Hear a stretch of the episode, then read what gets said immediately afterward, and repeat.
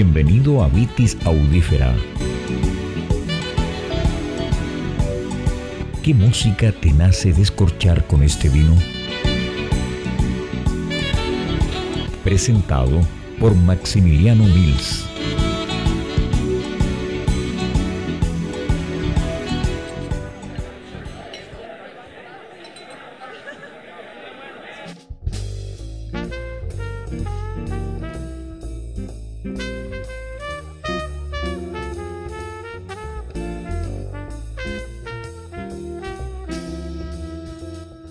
Buenas tardes, oyentes de Vitis Jazzífera alrededor de este azulado planeta, desde este podcast en Spotify.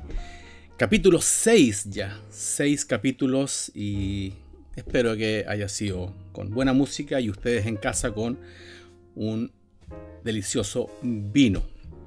Soy Maximiliano Mills, ex viñatero, comentarista de películas de vino en whip.cl y panelista del programa de radio Portales FM Pienso Luego Extinto. Hoy día, hoy día tenemos el, el último vino de esta trilogía que nos ha enviado Viña Trabún a través de su enólogo y fundador Sergio Avendaño, además de baterista por eso decidí comenzar parte de esta primera temporada de Pitis Jazzífera con los vinos creados por un enólogo que además es músico. Y refiriéndome al título, al título, al nombre que tiene este vino, Trabun Soloist o solista, que es un término sumamente musical, eh, la pieza de música que he seleccionado para el día de hoy. Justamente destaca, destaca cinco solos instrumentales de un tema que, tiene bastante historia. Y eh, además les cuento que en esta era de la, de la, de la sobreinformación, eh, claro, si yo averiguara toda la historia detrás de cada disco que yo he escuchado en mi vida, me refiero cuando yo empecé con discos de vinilo, eh, claro, el día tiene 24 horas y no tendría vida. Pero una de las motivaciones para hacer este podcast es que como hoy día con, este, eh, con esta abundancia de de información, todos somos maestros, todos somos aprendices. Y yo, por supuesto, preparándome para este podcast de hoy, eh, me entero de algunas cosas que curiosamente yo las sospechaba. A mí siempre me llamó la atención el excelente sonido, abro comillas, en vivo, cierre de comillas, que tiene este disco. Entro de inmediato a comentarles que hoy escucharemos partes y piezas de un disco que se llama Get Ready, Prepárate, del grupo Rare Earth, o Tierra Extraña o, Tierra Inhóspita. Es un disco del año 1969, el año en que llegó el hombre a la luna, y que a Chile yo creo que en forma popular y masiva yo lo recuerdo más o menos como de 1972, 74 incluso en algunas primeras fiestas infantiles a la hora de 11, como a las 5 de, la tarde. Y este es un tema que compuso el hoy legendario cantante Smokey Robinson, pero que en la década del 60 eh, había sido contratado por el, sello discográfico Motown como compositor. Así que este es un tema de su autoría que lo compuso para entregárselo al grupo de Temptations. Que el grupo de Temptations, así eh, para, para darles una idea, lo importante que son dentro de la música de rhythm and blues y, también funk en Estados Unidos, eh, son como en Chile los, los guasos quincheros que, que sus integrantes, o sea, es, un grupo que, o sea, también los Guasos Quincheros deben tener, no sé, 84 años de vida, de Temptations andan más o menos por ahí, pero no queda ninguno de sus integrantes originales porque han fallecido y se han ido reemplazando por voces en registros similares y manteniendo el, sonido del, grupo. Entonces, The, Temptations grabaron originalmente esta canción compuesta por Smokey Robinson y al parecer no tuvo el éxito que esperaba Gordon Berry, el dueño de el sello Motown. Después tuvo otras versiones, eh, varias, hasta la última, que fue el, éxito final en, en, las listas de popularidad musicales de Ella Fitzgerald. Pero en realidad hasta ahí el tema nunca, nunca realmente despegó hasta que esta banda formada eh, a principios de los 60, Rare Earth, con inspiraciones jazzísticas y rockeras y también funk, eh, lo tomó y quizás, quizás intentando replicar la primera pieza musical en la historia de la humanidad que tenía un solo tema, una sola obra musical que duraba todo el lado de un disco, que es el tema Inagada da Vida del grupo Iron Butterfly.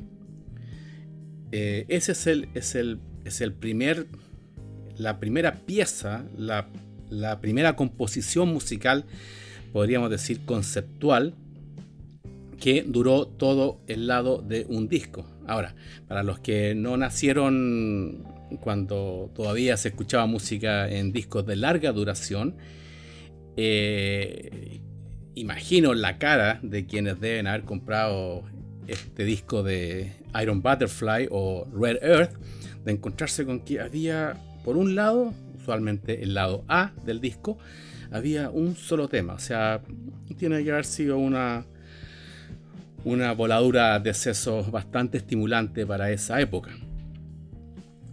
Pero ¿qué ocurrió? O sea, estamos hablando en una época en que por, por, capacidad musical de, de, las pistas que había en las mesas de grabación de los estudios discográficos, eh, los, temas duraban 2 minutos 20, 2 minutos 40, 3 minutos 15 con, con suerte. O sea, recuerdo una, en una entrevista cuando cuando estaban los, los Led Zeppelin, Robert Plant y Jimmy Page.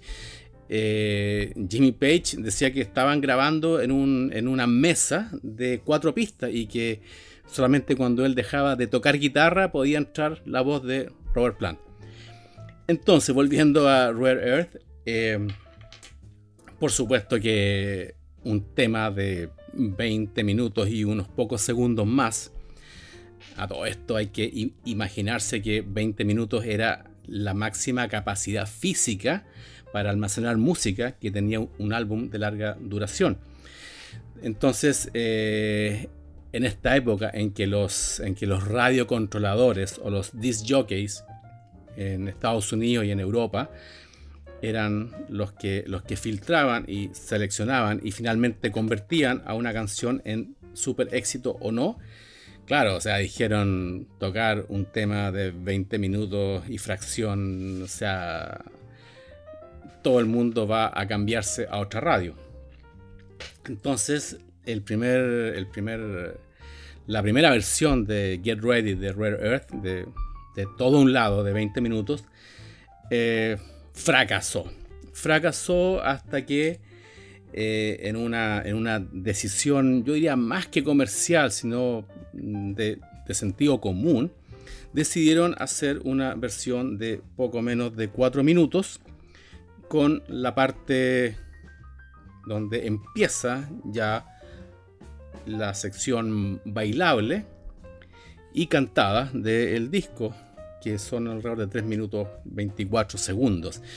Eh, entonces yo, yo, recuerdo dos cosas de esa época. Una, eh, que ahí el tema se empezó a hacer conocido en las radios, pero que para los que habíamos comprado el disco se nos hacía muy extraño cómo bajaban el volumen cuando comenzaba lo mejor del disco, que son los, son los casi 15 minutos de solos instrumentales con bajo, guitarra, saxofón y batería.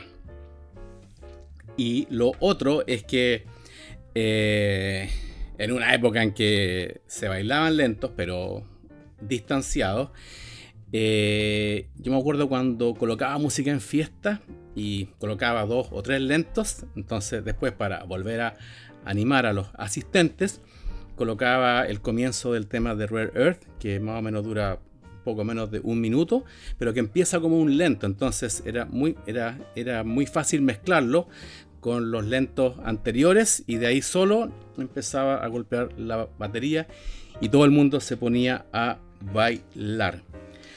Así que eso era, para mí son grandes recuerdos. Y después venía la otra parte, que era quién podía aguantar bailando el tema completo. O sea, bailando, estamos hablando de unos 18, 19 minutos, bailando, bailando el solo de bajo, el solo de, saxofón, el solo final de, batería. Era una prueba y, y tomando bebida gaseosa y nada estimulante como lo que existe hoy.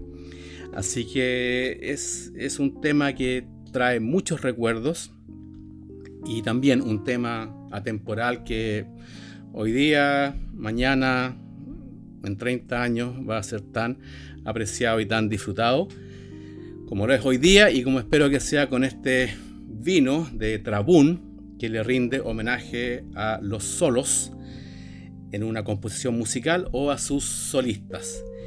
Ya volvemos y los dejo con el comienzo, comienzo, comienzo de esta pieza musical de Get Ready esta tarde en Vitis Jazzifera.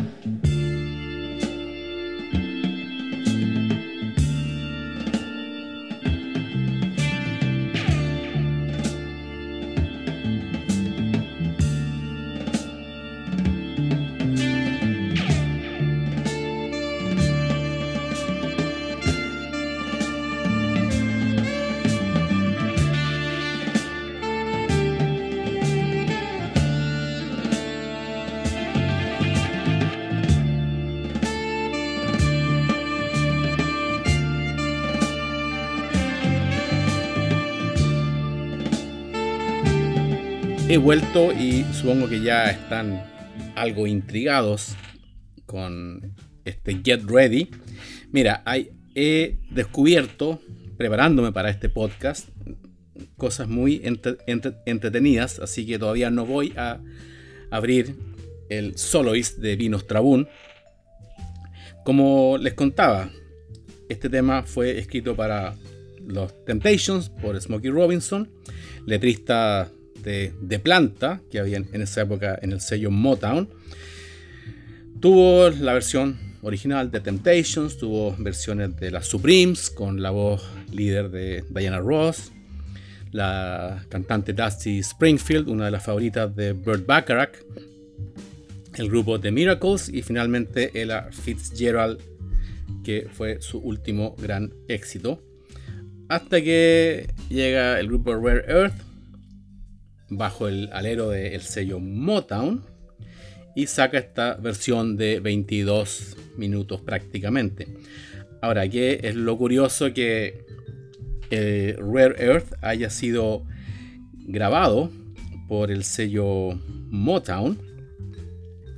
Es que el sello Motown era el centro, el centro musical de producción musical aglutinador ubicado en Detroit de la música negra o la música funk o la música de R&B de Rhythm and Blues. Eh, o sea, lo digo con amplitud, era un gueto para la producción de música eh, compuesta y cantada y producida por negros en aquella época, hoy día son los afroamericanos. Entonces, como un grupo de eh, músicos blancos que no eran del sur graban un disco eh, bajo el alero protector para, los músicos de la época de color, eh, graban este disco bajo el paraguas de, y, la, y, la, y la producción de Motown. Bueno, Motown recurrió a algo que se hace no tan a menudo, pero se hace en cualquier industria. Crea otra empresa para que la que graba el disco no aparezca Motown y aparezca otra empresa. Entonces, eh, Gordon Berry, el, dueño y fundador de Motown, que era un empresario muy visionario y con mucho olfato, tanto musical como comercial, crea un sello aparte solo para editar este disco y el sello se llama igual que el grupo, sello Rare Earth. Así que ya con esto no había problemas eh, raciales, sociales, antropológicos y se lanza Get Ready a la venta. Eh, como habitualmente digo en mis columnas de cine, en Revista Tel y en WIP, eh, muchas veces la historia de cómo se hizo una película es muchísimo más interesante que la película. Hoy día, con este disco de Rare Earth, ha ocurrido algo más o menos similar. Pero vamos a descorchar este trabún homenaje a los solistas musicales o a los solos en música que si bien no son muy comunes en la música pop o en la música funk, eh, sí son, son fundamentales en la música rock o en la música de jazz o también en la música de cámara, que es cuando un instrumento destaca o resalta sobre los de acompañamiento.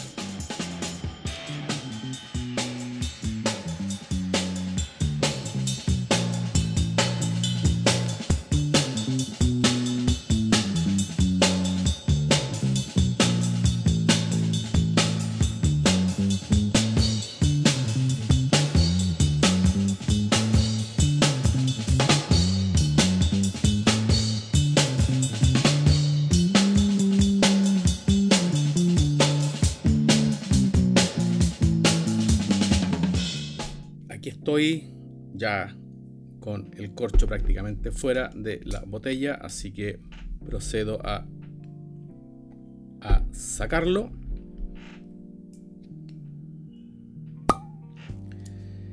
Y vamos a maridar este vino trabún dedicado a los solistas musicales con este disco que es el símbolo de los primeros solos instrumentales que fueron grabados a principios de la década del 70.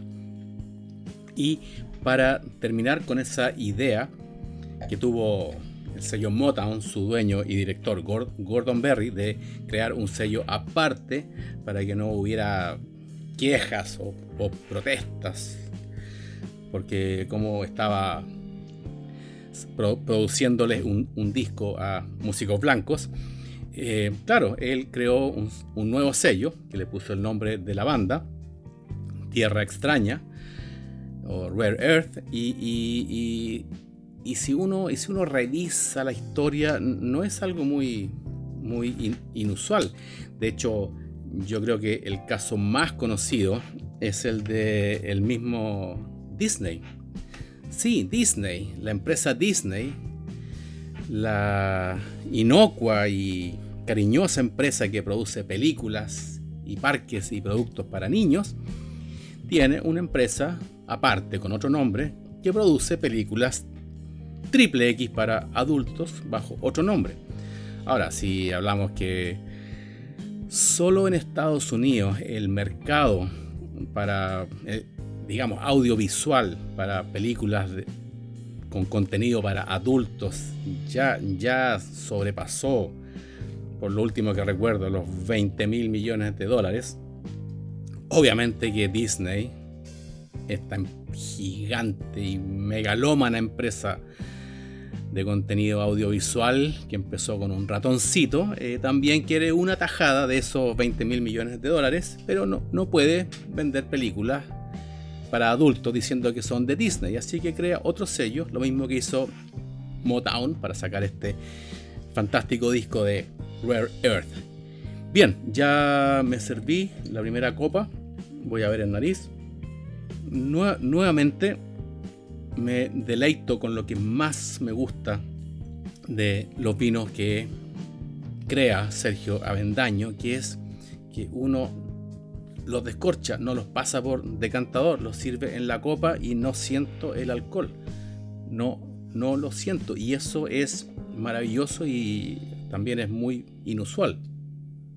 Como los vinos de Trabún, del capítulo 2 y del capítulo 4 provienen de un viñedo, el mismo viñedo está ubicado en Requinoa, al sur de Santiago, una hora. Están plantados en espaldera a una altura más o menos de 500 metros sobre el nivel del mar. Tiene suelos mayoritariamente aluviales con algunas alteraciones volcánicas y también lo que le, da una, una, nota distintiva a los vinos de Trabún es que Requinoa es una de las zonas más frías en el área cordillerano de la zona de Cachapoal. Ahora, este vino, por favor, ustedes en casa, si están también con un Cabernet Sauvignon, pongan la copa contra una hoja blanca y verán que tiene ese color profundo, profundo, por el que no pasa la luz de un Cabernet Sauvignon. Eh, primeras notas a pimentón rojo, las secundarias a ciruelas y las terciarias bien, bien, bien, atrás. Se podrían decir que son de heno o notas a, campo, a hierbas secas. En boca no, no, no, no, te cae con una, con, una, presencia monumental, pero sí te da un, buen agarre en las paredes de la boca debido a sus taninos. Es, yo diría que es un vino que está bien estructurada y que su acidez está bastante, bastante bien balanceada, eh, lo cual también indicaría que tiene un potencial de guarda en cava de unos 5 años por lo menos. Y ahora procedemos a maridar con los quesos que nos envía la la importadora de quesos Delicasey. Hoy día estamos degustando un queso gorgonzola de su línea de quesos Monforte, que es un queso, un queso producido en, pocas cantidades, semi artesanal y que fue envejecido en, también en, en cava subterránea durante 90 días. Se recomienda como usarlo para maridar ensaladas, carnes a la parrilla, hamburguesa y también pasta, ojalá con salsa boloñesa. Para mí es el queso que escogí esta tarde para maridarlo con este carnet porque debido a su a ver. Para quienes no estamos o estábamos familiarizados con el queso gorgonzola, físicamente y también de sabor, yo diría que es un primo hermano de nuestro conocido Roquefort o queso azul. Así que esta alta acidez para mí se empareja perfecto con las presentes notas de guinda que tiene este solista o soloist de Trabun. Regresando al disco, a esta obra, como les contaba, eh, en las fiestas de cumpleaños infantiles, había una, una, competencia no escrita de quien empezaba este tema bailándolo como lento y después duraba los 16 minutos que tiene la parte rítmica en, estilo soul o, rock rítmico. Así que existía entre nosotros en esa fiesta eh, este, este desafío no escrito de quién se bailaba todo el tema o todo el lado del disco de Get Ready de Rare Earth. El tema empieza con, con, con, una introducción lenta, eh, yo diría casi, casi premonitoria de que lo que se viene, lo que se viene es algo para lo que tienes que estar preparado con todos tus sentidos a escuchar y si estabas en una fiesta o estás en una fiesta hoy, a bailar. Pero vamos a nuestra segunda pausa y ah, escuchen las recomendaciones que tiene Delicasei y su línea de quesos Monforte y Chelo importados de Wisconsin que de seguro van a combinar con el vino que ustedes escojan esta noche o durante los próximos días. El queso en sus infinitas variedades es un alimento imprescindible para una alimentación sana, siendo el maridaje entre vinos y quesos el más frecuente, ya que nos permite evocar sensaciones únicas. Para vivir esta experiencia, Delicace trae los mejores quesos de Wisconsin, la capital del queso en Estados Unidos. Importamos quesos parmesano, cello, gorgonzola, monforte, mascarpone y cheddar para que acompañes el vino de tu cepa preferida, elevando todos tus sentidos. Encuéntranos en www.delicasey.com. Instagram arroba delicasey. Comunícate al más 569 973 34458.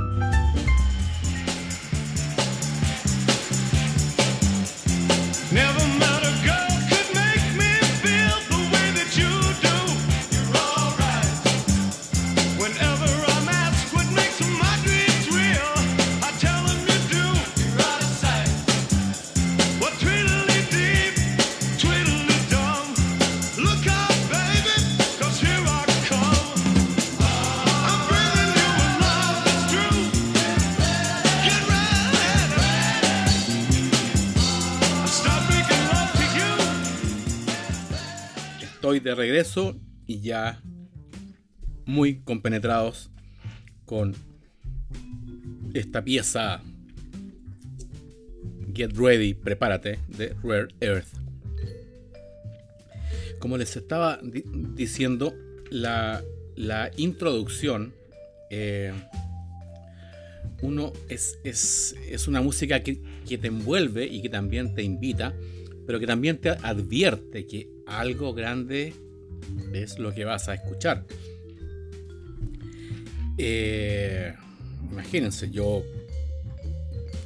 esos primeros años que disfrutaba a Rare Earth, no, no, no, no tenía la, la capacidad de análisis que hoy, hoy tengo.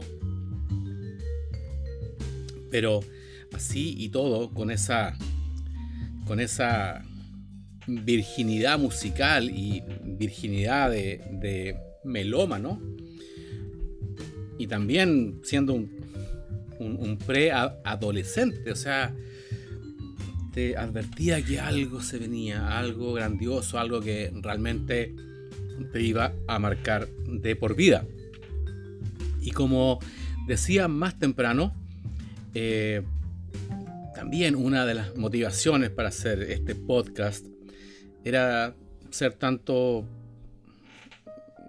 maestro como aprendiz, hablando en como orientalmente, la, la, la, simbiosis maestro-aprendiz. Entonces, claro, yo para cada uno de estos podcasts tengo que prepararme, investigar, pero más que eso, eh, actualizar conocimientos que los tengo metidos atrás al fondo del, disco duro en, mi cerebro.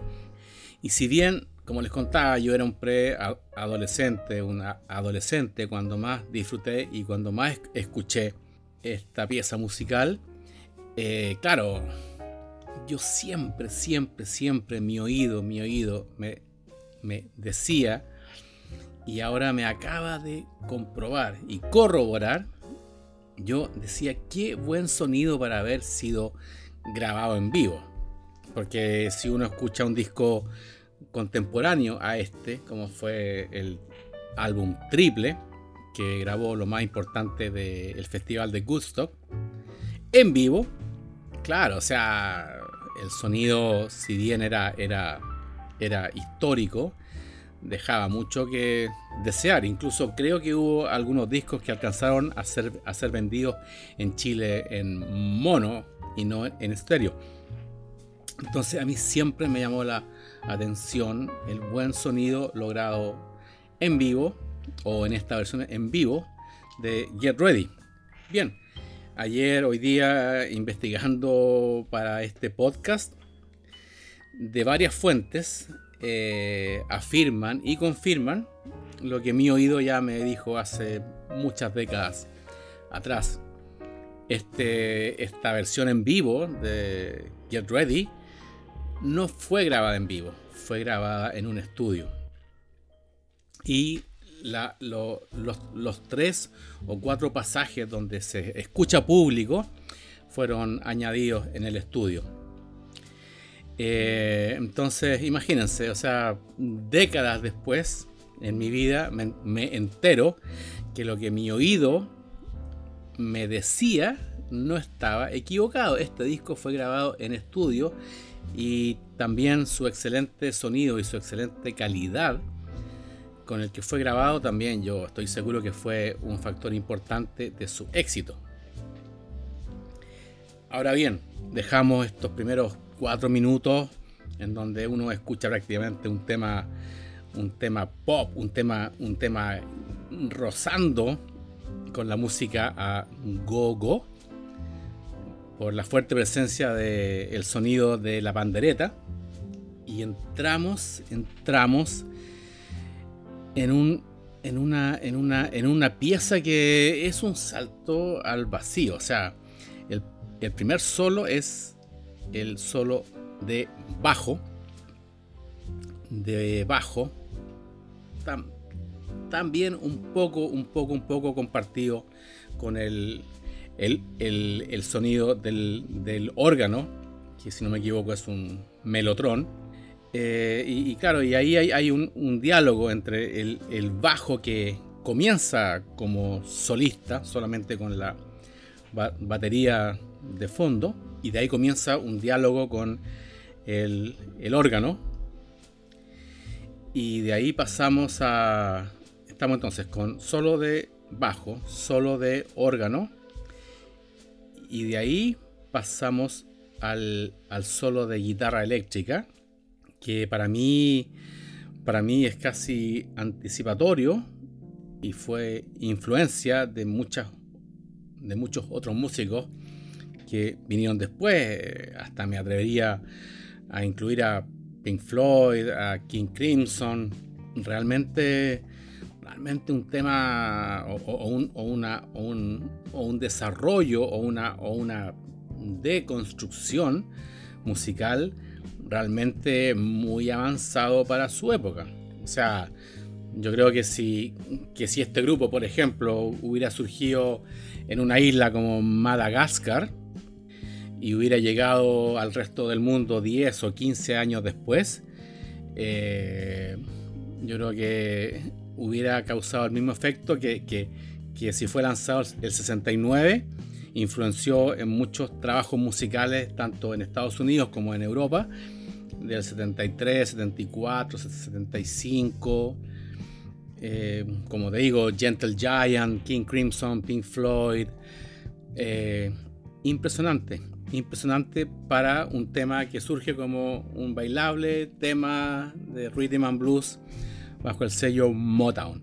Ahora, para mí, si bien el, disco tiene un, un, final con el solo de batería, que para mí es un solo de batería prácticamente de antología en la historia de la música o en la historia de los 50 años finales del, del siglo XX para mí, para mí, para mí, el, verdadero cuore, cuore, que es corazón en italiano, el, corazón de, de, de, esta obra musical es cuando entra el solo del, saxofón. Porque, mm, o sea, para mí es anticipa muchas cosas.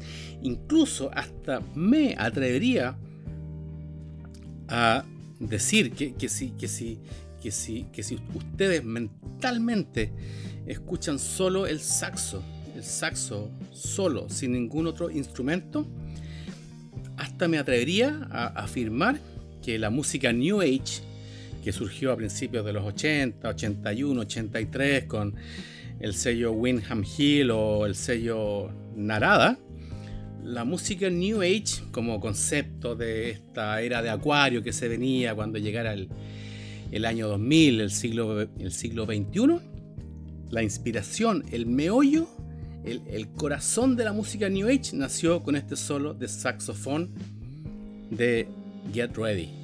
Es, es realmente eh, si yo pudiera marcarlo y colgarlo en la pared, lo haría. Pero veamos en qué está ahora los solos de este vino trabún para solistas.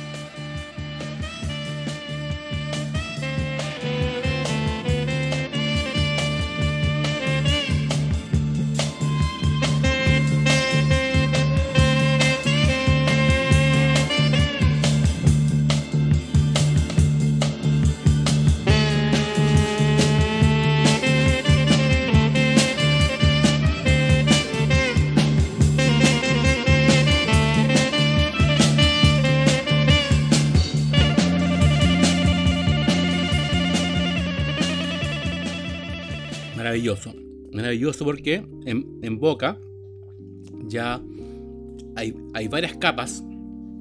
Hay varias capas de, de, de, fresa, de, de, ciruela, de esa mora del, del, campo que uno encuentra por esos caminos interiores, eh, de esas mermeladas caseras que uno, que uno encuentra cuando lo invitan, lo, lo hacen pasar a tomar once en esas casas, ya sea pequeñas o casa patronal con muros de adobe.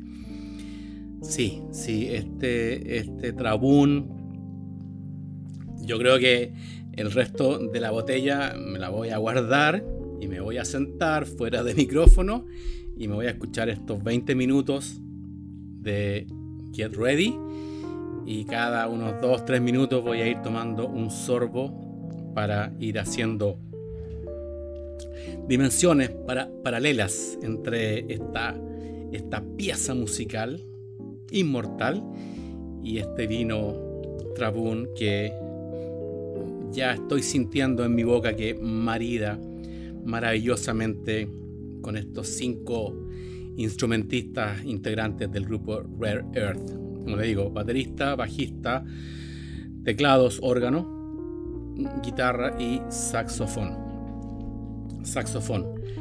Así que los invito, los invito a encontrar, ojalá, una botella de este Trabún Soloist, Cabernet Sauvignon, monocepa y sentarse con audífonos en su sillón favorito o si pueden hacerlo a máximo volumen, escuchando esta pieza de más de 20 minutos de Red Earth e ir haciendo quizás mentalmente con los ojos cerrados, pero ir, ir, ir sintiendo cómo, cómo un vino se va expresando de ser un vino que quizás no dice mucho en cuanto se le quita el corcho, pero después de 5, 7, 13, 17 minutos, uno capta la, la, sincronía que hay entre un viñatero, un enólogo, cuando crea su vino, con música, con piezas musicales monumentales como este Get Ready de el grupo Rare Earth. Solamente antes de terminar, les dejo advertidos que el final, después del solo de batería y cuando vuelve todo el grupo a cantar, eh, si no es éxtasis, es orgásmico. Así que les dejo la experiencia sensorial y auditiva a cada uno de ustedes. Esto fue Vitis Yacífera, capítulo 6. Gracias por escucharme y nos veremos, nos escucharemos dentro de una semana con otra pieza que maride con el mejor vino que pueda encontrar. Buenas tardes, soy Maximiliano Mills.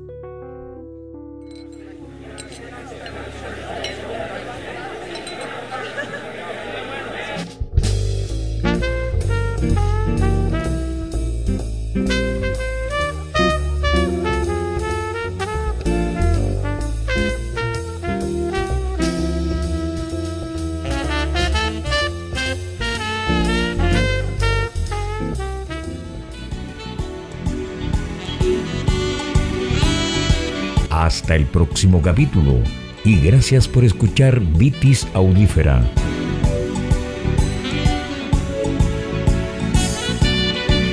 Fue una presentación de Maximiliano Mills.